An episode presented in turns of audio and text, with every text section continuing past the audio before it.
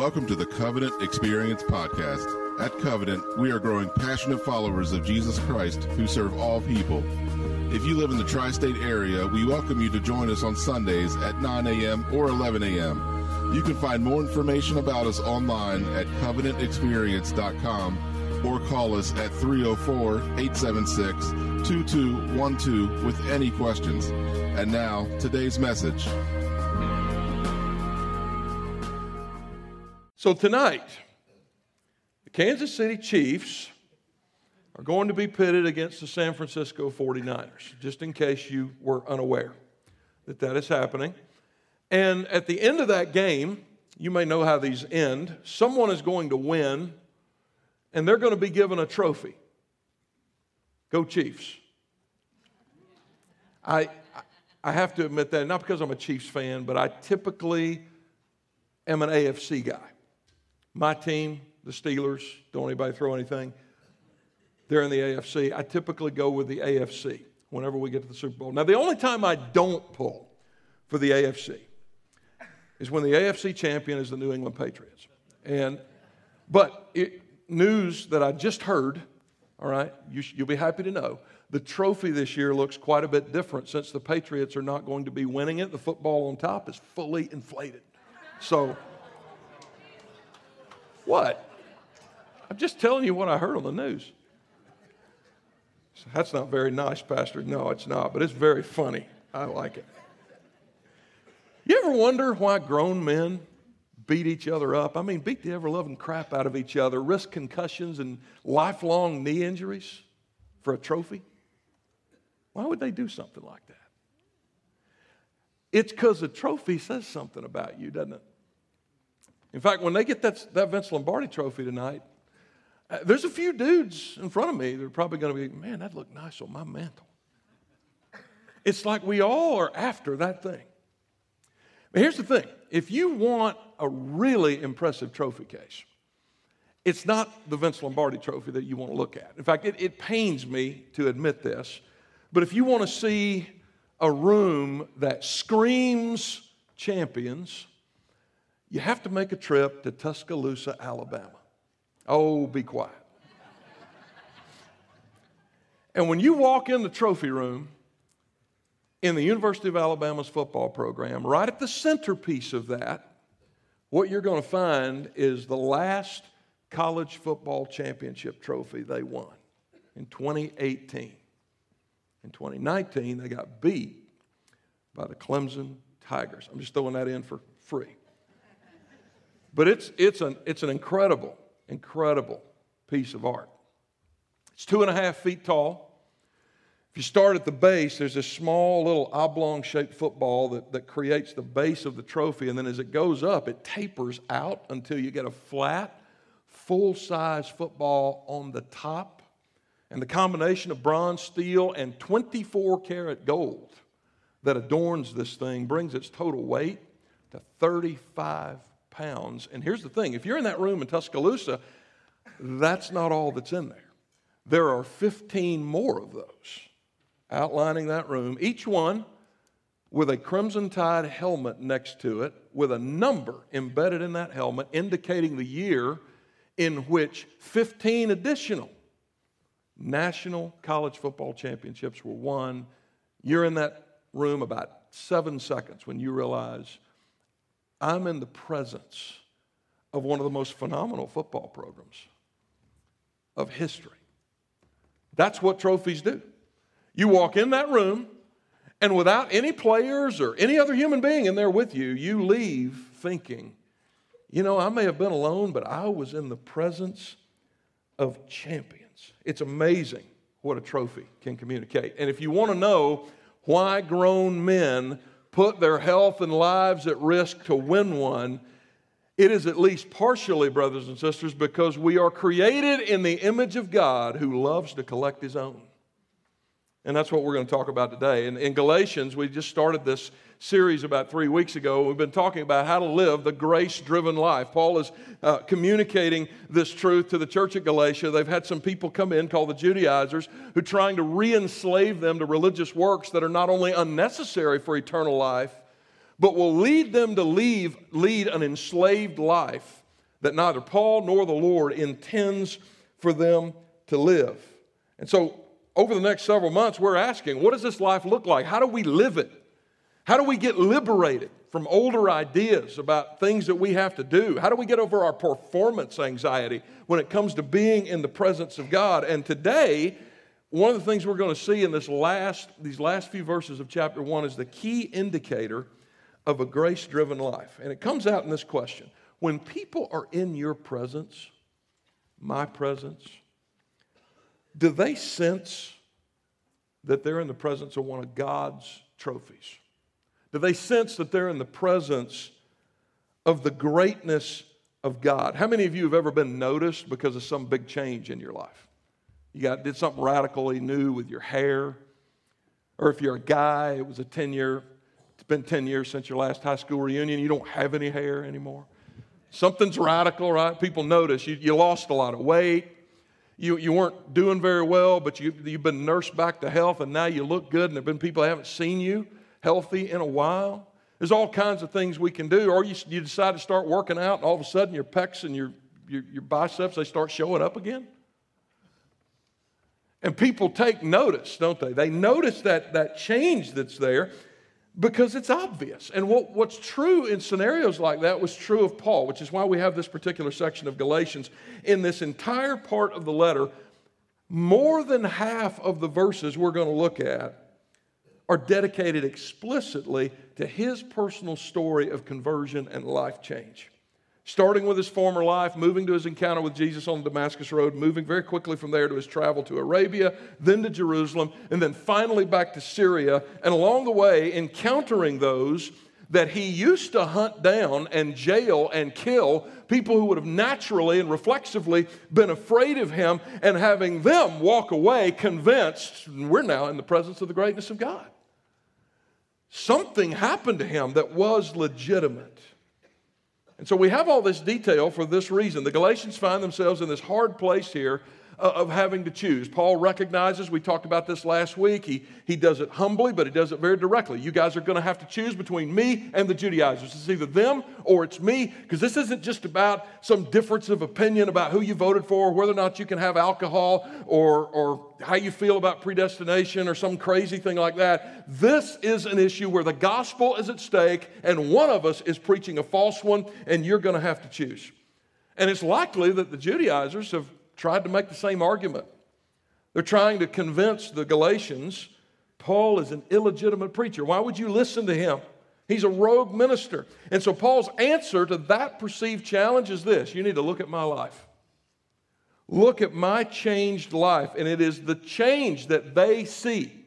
When this man, once named Saul of Tarsus, this man that every time the early Christians heard his name, they hid the children. Now they both see and believe and are absolutely convinced that a different man stands before them. A man that has been transformed into a trophy of the grace of God. And they walk away saying, We're not in the, only in the presence of a changed man, we are in the presence of the grace of a great God. That alone demonstrates the legitimacy both of Paul's faith and also of his leadership at the church at Galatia. And so, from now through the end of May, really, or almost to the end, up to about Mother's Day, Paul's going to teach us through this letter how do you live that kind of life? How do you get at that? And today, through his own testimony, one of the things we're going to get to see is this grace, grace-driven life consists of living as a trophy of God's greatness and grace. How do you do that? Don't you want that? I want that. I don't want people to be, I don't want them to have to be impressed with me to, be, to enjoy being around me. To enjoy being around me is to leave my presence thinking more about my Creator and Redeemer than you do about me. How do you live that way? You need a number of things. And the first is this you and I, we need a healthy view of our past if we're going to live this way. And we see that unpacked for us in the life of Paul, beginning in verse 13. For you have heard of my former life in Judaism how I persecuted the church of God violently and tried to destroy it. And I was advancing in Judaism beyond many of my own age among my people. So extremely zealous was I for the traditions of my fathers.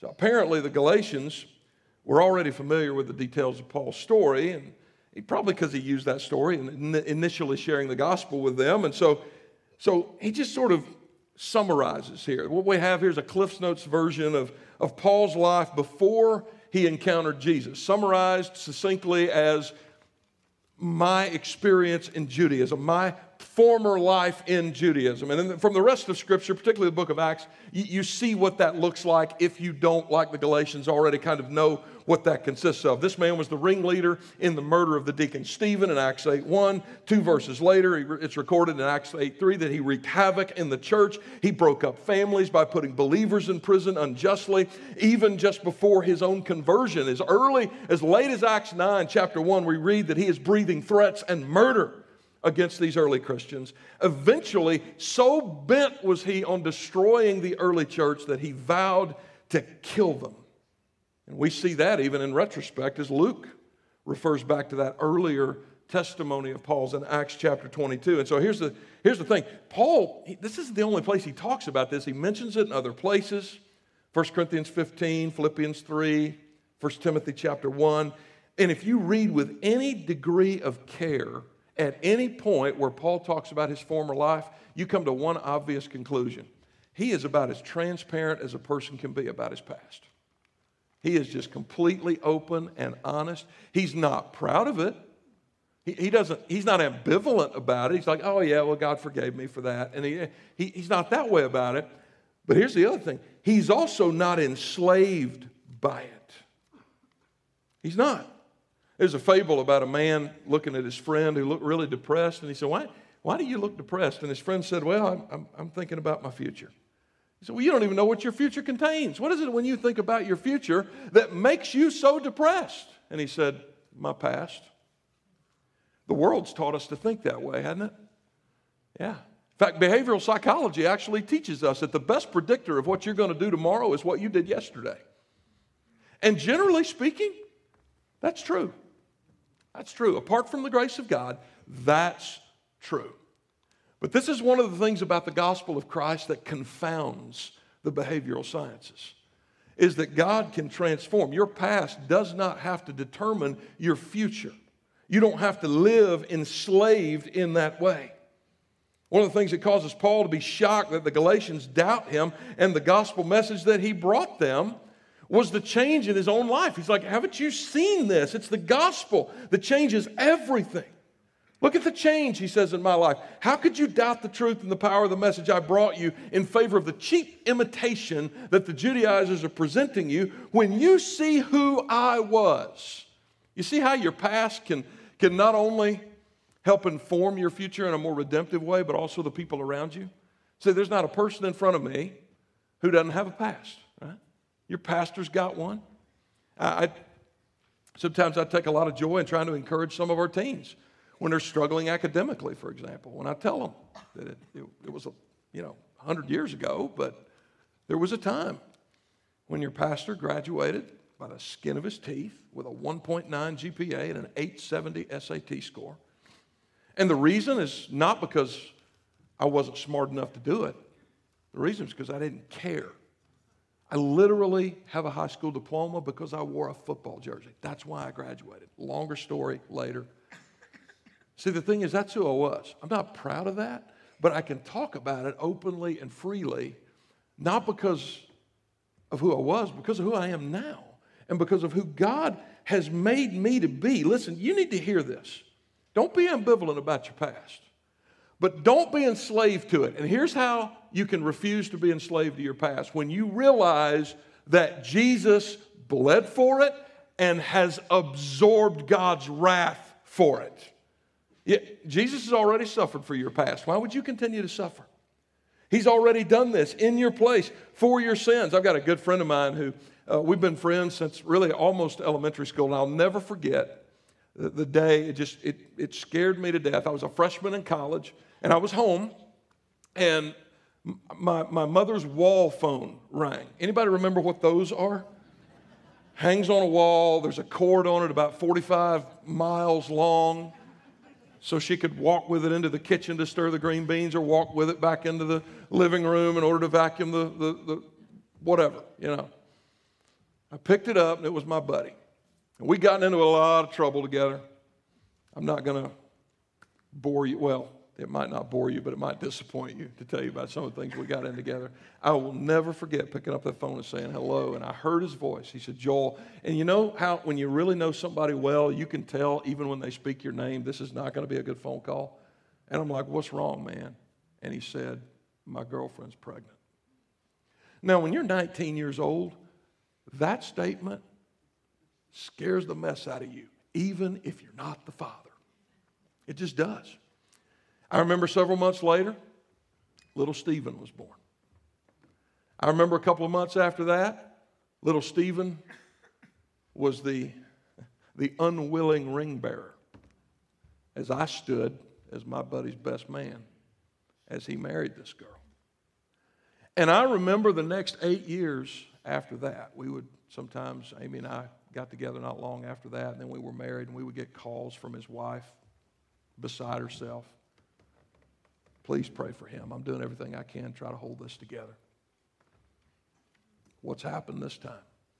There's no milk in the fridge, there's no food in the cabinets. He got paid today. He came home with nothing. He gambled it all away. Stop. And so we prayed and we prayed and we prayed.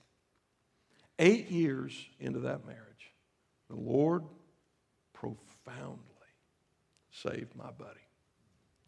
Men, can you testify to the fact that sometimes our heads are so hard that God just has to break our heads to get to us? This was Paul on the Damascus Road, too. It's okay. It happened to Paul to admit that sometimes, particularly to a man, God just has to, he, he, he has to beat you down.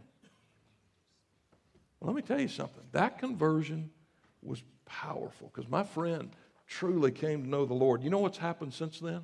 He not only became the godly husband and father that God created him to be, he has pastored two churches, he has planted four more. He's now in our home state leading a, a congregation that has already begun to grow. That man has been a personal lifeline for your pastor on a number of occasions. I thank God for his friendship. And by the way, little Stephen, little Stephen is, is licensed to practice law in the Commonwealth of Pennsylvania. He works for the state's attorney general there. And he and his new bride just gave my best friend in the world their first grandson.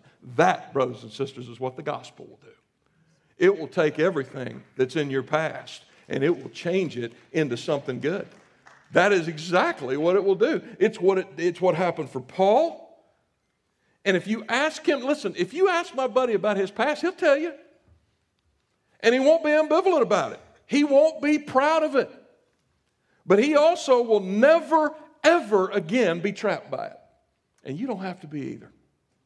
You don't have to be trapped. By it. You don't have to be like this. Like Paul, you can be that person who's open and honest and transparent. Hey, let me tell you about my past because God offers you a life that is driven by His grace that allows you that healthy understanding. And the reason for that is really powerful as well. Is because that, that right understanding, that healthy understanding of your past, it tees you up to be able to display something else about God, and that is His greatness the great view of God. Paul will continue in verse 15, but when he who had set me apart before I was born and called me by his grace was pleased to reveal his son to me in order that I might preach him among the Gentiles, I did not immediately consult with anyone. I'm going to stop here for a minute and kind of camp on these two verses for a moment. One of the mind blowing things about Paul is how God used him even before his conversion which oftentimes as we look back on our own testimony we see that in us as well jesus for example in the, the first chapter of acts looks at his disciples and it wasn't so much a command as it was a declaration of prophetic utterance this is what's going to happen you're going to be my witnesses you're going to start in jerusalem then it's going to expand to judea and samaria then it's going to go to the uttermost parts of the earth well by, by the time we get eight chapters in guess where god's people are they're still in jerusalem they haven't moved right? like a lot of people i've pastored they just want to stay right there. Right? Don't want to take any risks. Don't want to do that. And so God says, All right. As he looks down from his sovereign position on the throne, he sees Saul of Tarsus breathing threats and murder. I can imagine him keeping his own counsel and saying, Among the fellowship of the Trinity and with the angelic host, that, that guy, I'm going to I'm going to change him and I'm going to use him for powerful things. But before I do that, I got one thing I need to use him for.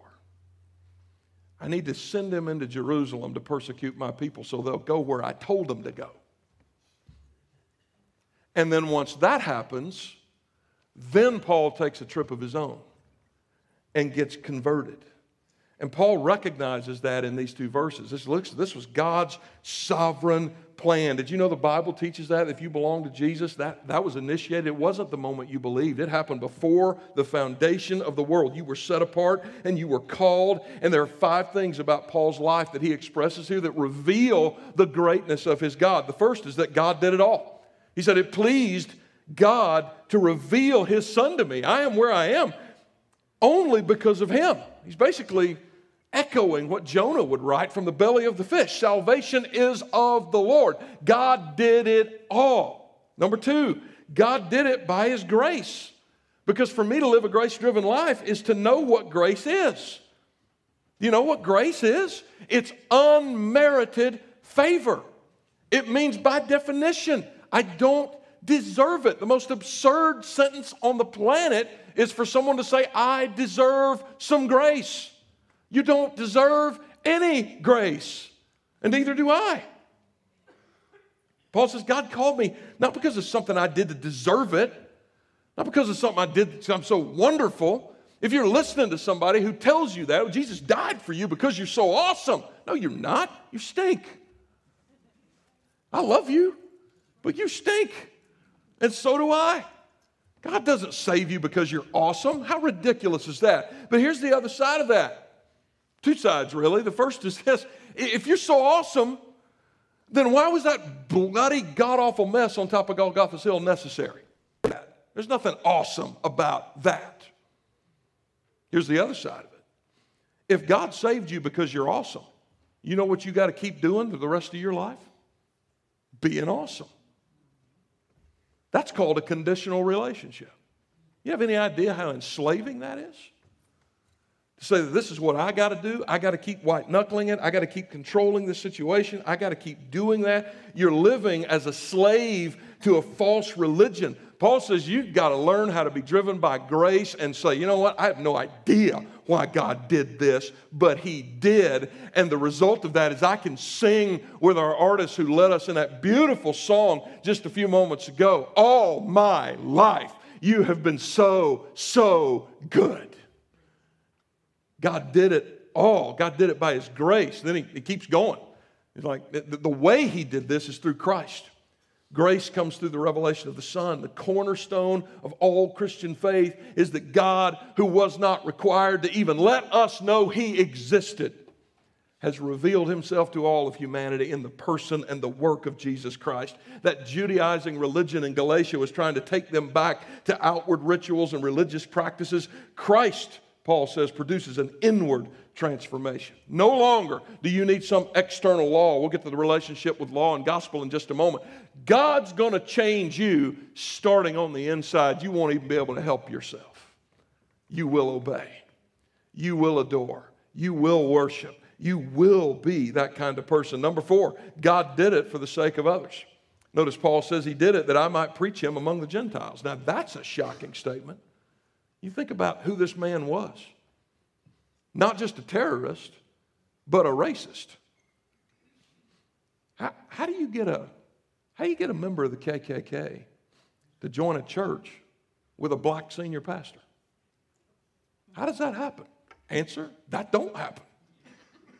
That don't happen. Unless God through the regenerative work of the Holy Spirit, based on the death and the resurrection of Jesus, burns the hell out of the KKK guy.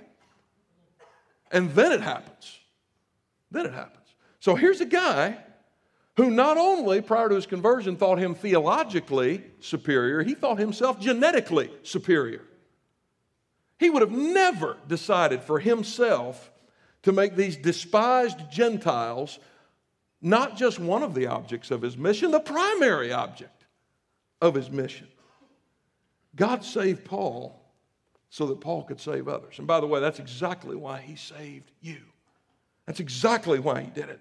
This same Paul who would have said, It is only us. It is only ethnicity. It is only circumcision. It is kill everybody and anybody who disagrees with us, is the same Paul who in 1 Corinthians 9, post conversion, says, I'm now becoming all to all people. Who are those people? I'm going to become like them.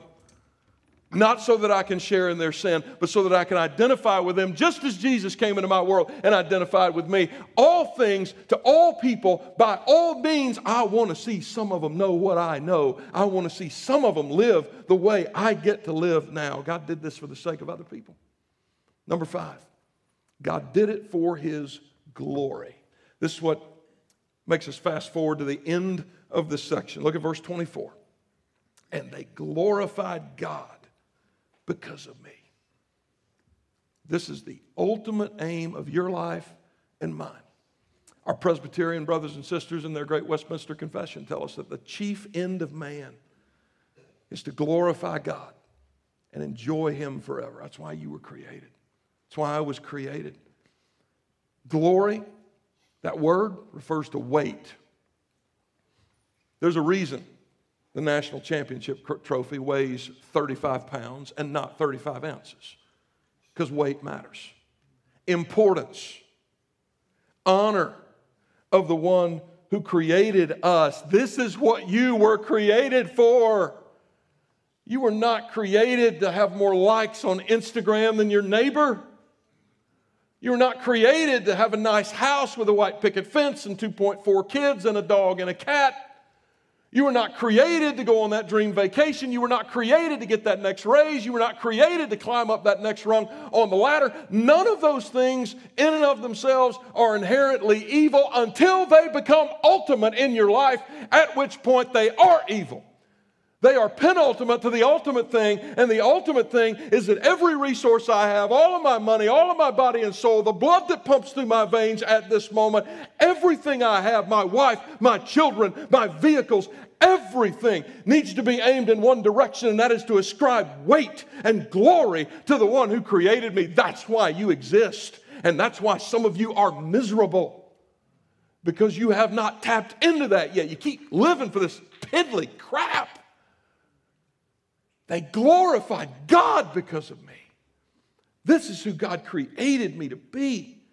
Anybody truly living a grace driven life, the grace and the presence of God's greatness.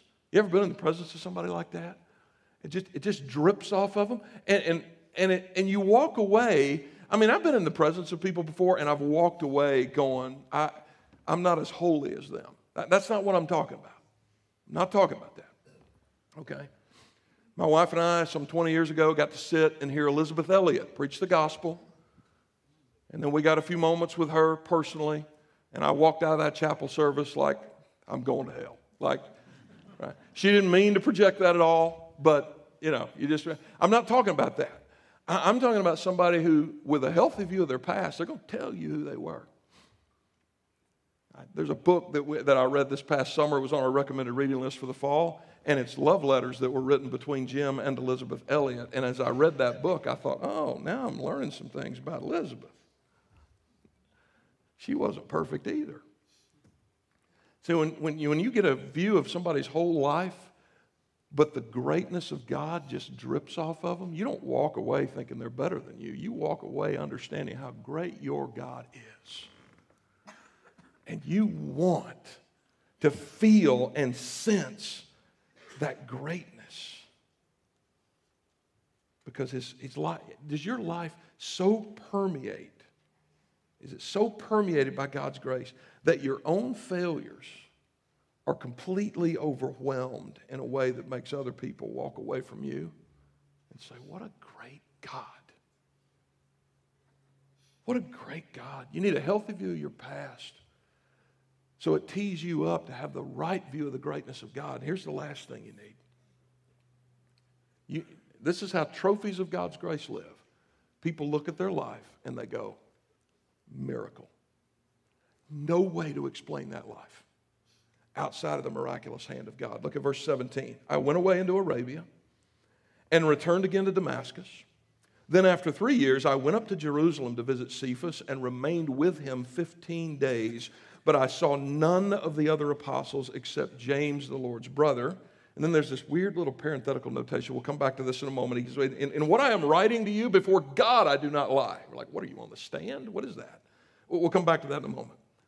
Then I went down to the regions of Syria and Cilicia, and I was still unknown in person to the churches of Judea that are in Christ. They were only hearing it said, He who used to persecute us is now preaching the faith he once tried to destroy. Now, you, you look at this long list of verses at the end of this chapter, and, and it, just a quick glance would go, Why did Paul put his travel itinerary in the middle of this letter? What is that doing there?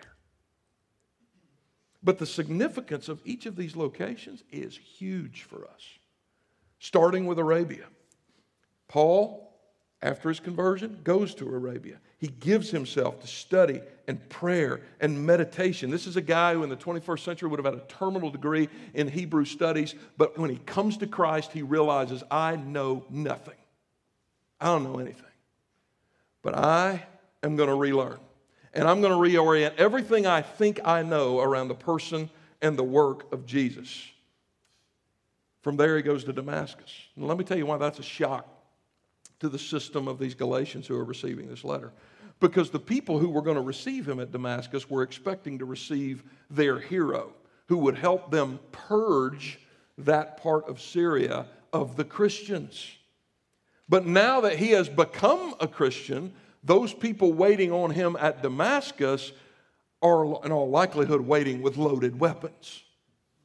He's now become one of them. This is a dangerous place, therefore. These people are going to be out for blood. And if you look at the, the end of Acts chapter 9, you say that's exactly what happened. And so when the Galatians just read that one word in this travel itinerary, they're thinking, is he insane? Why would he go there? Then comes three years later, Jerusalem. But even the apostles are suspicious of him at this point. Three years in, he's preaching the gospel. They're still suspicious. You're like, what? Why are they suspicious? Because if Osama bin Laden walked in here and told you that he was a brother in Christ, you might keep one eye open. And I would too, right? This racist terrorist comes in and says he's one of us. They're still suspicious of him. They're afraid he's a radical Jewish spy. So finally, he goes home to Tarsus because his life is in danger at Jerusalem, every bit as much as it was in Damascus. So, so here's what you've got this isn't just a travel itinerary. This timeline is a witness to the legitimacy of Paul's faith and ministry. He's telling the Galatians this because he's got accusers at Galatia saying he's rogue. He's not even an original apostle. He's corrupted the faith. Why would you listen to him? Well, verse 23 would answer that. We will listen to him because he who used to persecute us is now preaching the faith he once tried to destroy. And in the middle of all this comes that parenthetical notation. What I'm writing to you before God, I do not lie. Don't read that too quickly. For one thing, if you take the testimony of Paul and you combine it with that of Luke in the book of Acts, it's, it's pretty easy to, to ascertain that what Paul is describing here in Galatians is accurate. He's not lying. So when Paul says this as a parenthetical note, this should be read less like, please believe me, and more like in the middle of him telling this story, kind of pausing for a moment, looking at his Galatian brothers and sisters and saying, Y'all, you can't make this up. How who would create a story like this?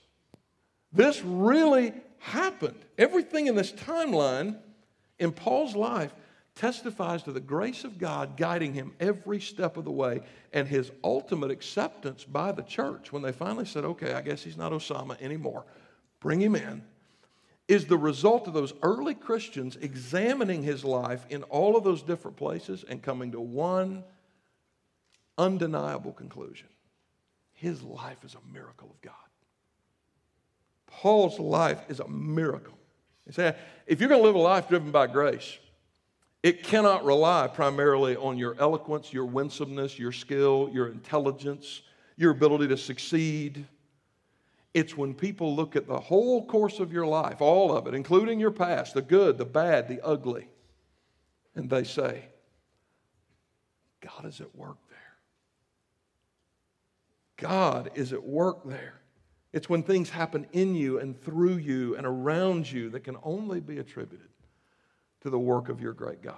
And when, when those things converge healthy view of the past, great view of your God, your own life as miraculous, you're living at that moment in the freedom that God intends. And that is powerful. It's not just for you, but for everybody you encounter because they receive a message. They look at you and they're not even really looking at you. They don't even have to be impressed with you, but they see a trophy. And they cannot deny somebody had to win that. Somebody had to be a champion. Otherwise, that thing wouldn't be there. It would not be there. Paul's favorite description, the most frequent one he uses of himself, is the phrase doulos, doulos of Christ. more sanitized English versions will say servant of Christ. But if it's saying what the New Testament really means to convey, it says slave of Christ. That's hard for us because we're living in a different place, different time, on a different continent. And so when we hear that word slave reflexively, it kind of triggers this horrifying chapter in our nation's history that was characterized by man stealing and racial animosity and the most wicked kind of human rights violations. And the Romans, though, when they heard this word in a first century context, they, they thought of this word differently. For them, when they heard the word doulos, it, it wasn't ascribed to man stealing, although certainly there was a share of that in the Roman world as well. Their first thought was to indentured servanthood. Indentured servanthood. My friend Brandon's down here on the front row, and if, if, if I just, you know, if, if let's say scenario that Brandon's got a lot of wealth, not only take care of his family, take care of some other families, and I need some wealth. I got nothing in the fridge. I got nothing in the cabinet. I got three kids to feed. And so I go over to Brandon and I say, hey, have you, have you got something I can do? And Brandon agrees that he's going to provide me the means to be able to keep a roof over my family's head, put food in the fridge and the cabinets, and do what I need to do. And in exchange for that, I will agree to indenture myself to him, which is another way of saying I'm going to work in exchange for that. And in other words, it's what we call a job. That's what it is. But occasionally, an indentured servant would finish his term of commitment, and his experience with that particular master would be so great that he would ask the master to indenture him for the rest of his life. That involved a ceremony in which a symbolic hammer and nail brought by the servant was handed to the master. And the master would then take that nail, and not symbolically, but literally, while his servant voluntarily put his head up against the wall and stretched out one of his earlobes, allow the master to drive a nail to make a hole. So if you're walking down the streets, first century Rome, and you see somebody with a pierced ear, you know the story behind that, right? Like some of you are wearing Chiefs jerseys today. There's a story behind that. Some of you are wearing 49ers jerseys today. There's a story behind that. You see that pierced ear, the story is he went to work for somebody, and that master was so incredibly benevolent and kind and good and fair that he wants to be tied to that man for the rest of his life. When people saw a pierced ear, they didn't know what the slave's story was, but they automatically assumed, assumed the following His master is wealthy and generous and loving and kind and safe. The response of the public what a wonderful master he must have. Like going into a trophy room, and the trophy's ornate enough.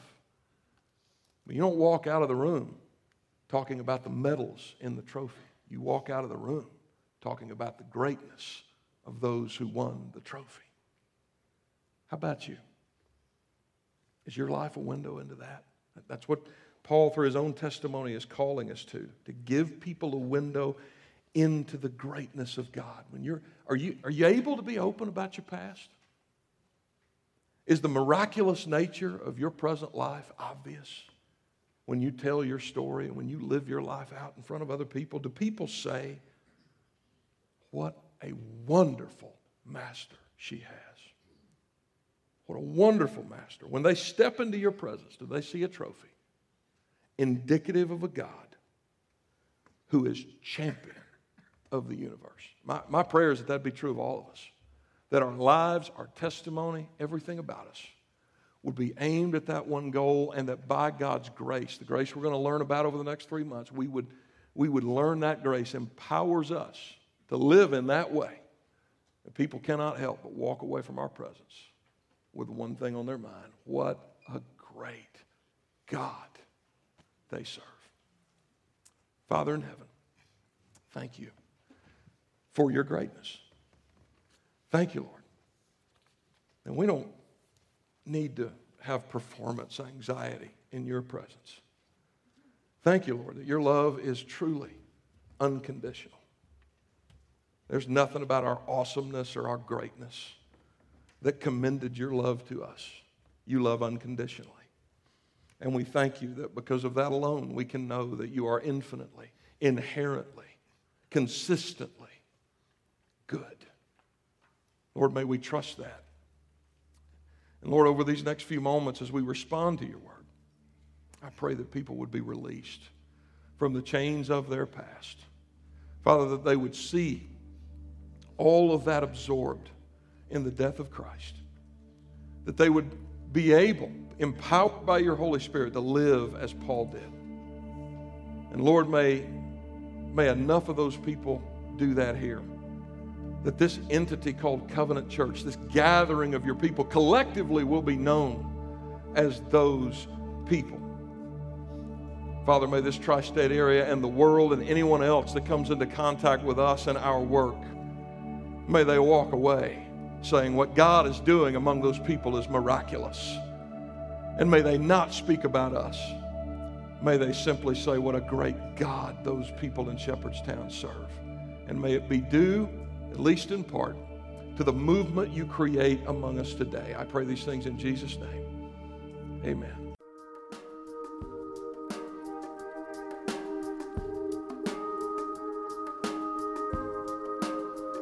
Hi, everybody. Pastor Joel here, and I am so glad you stopped by. I pray this podcast helps you in your walk with God.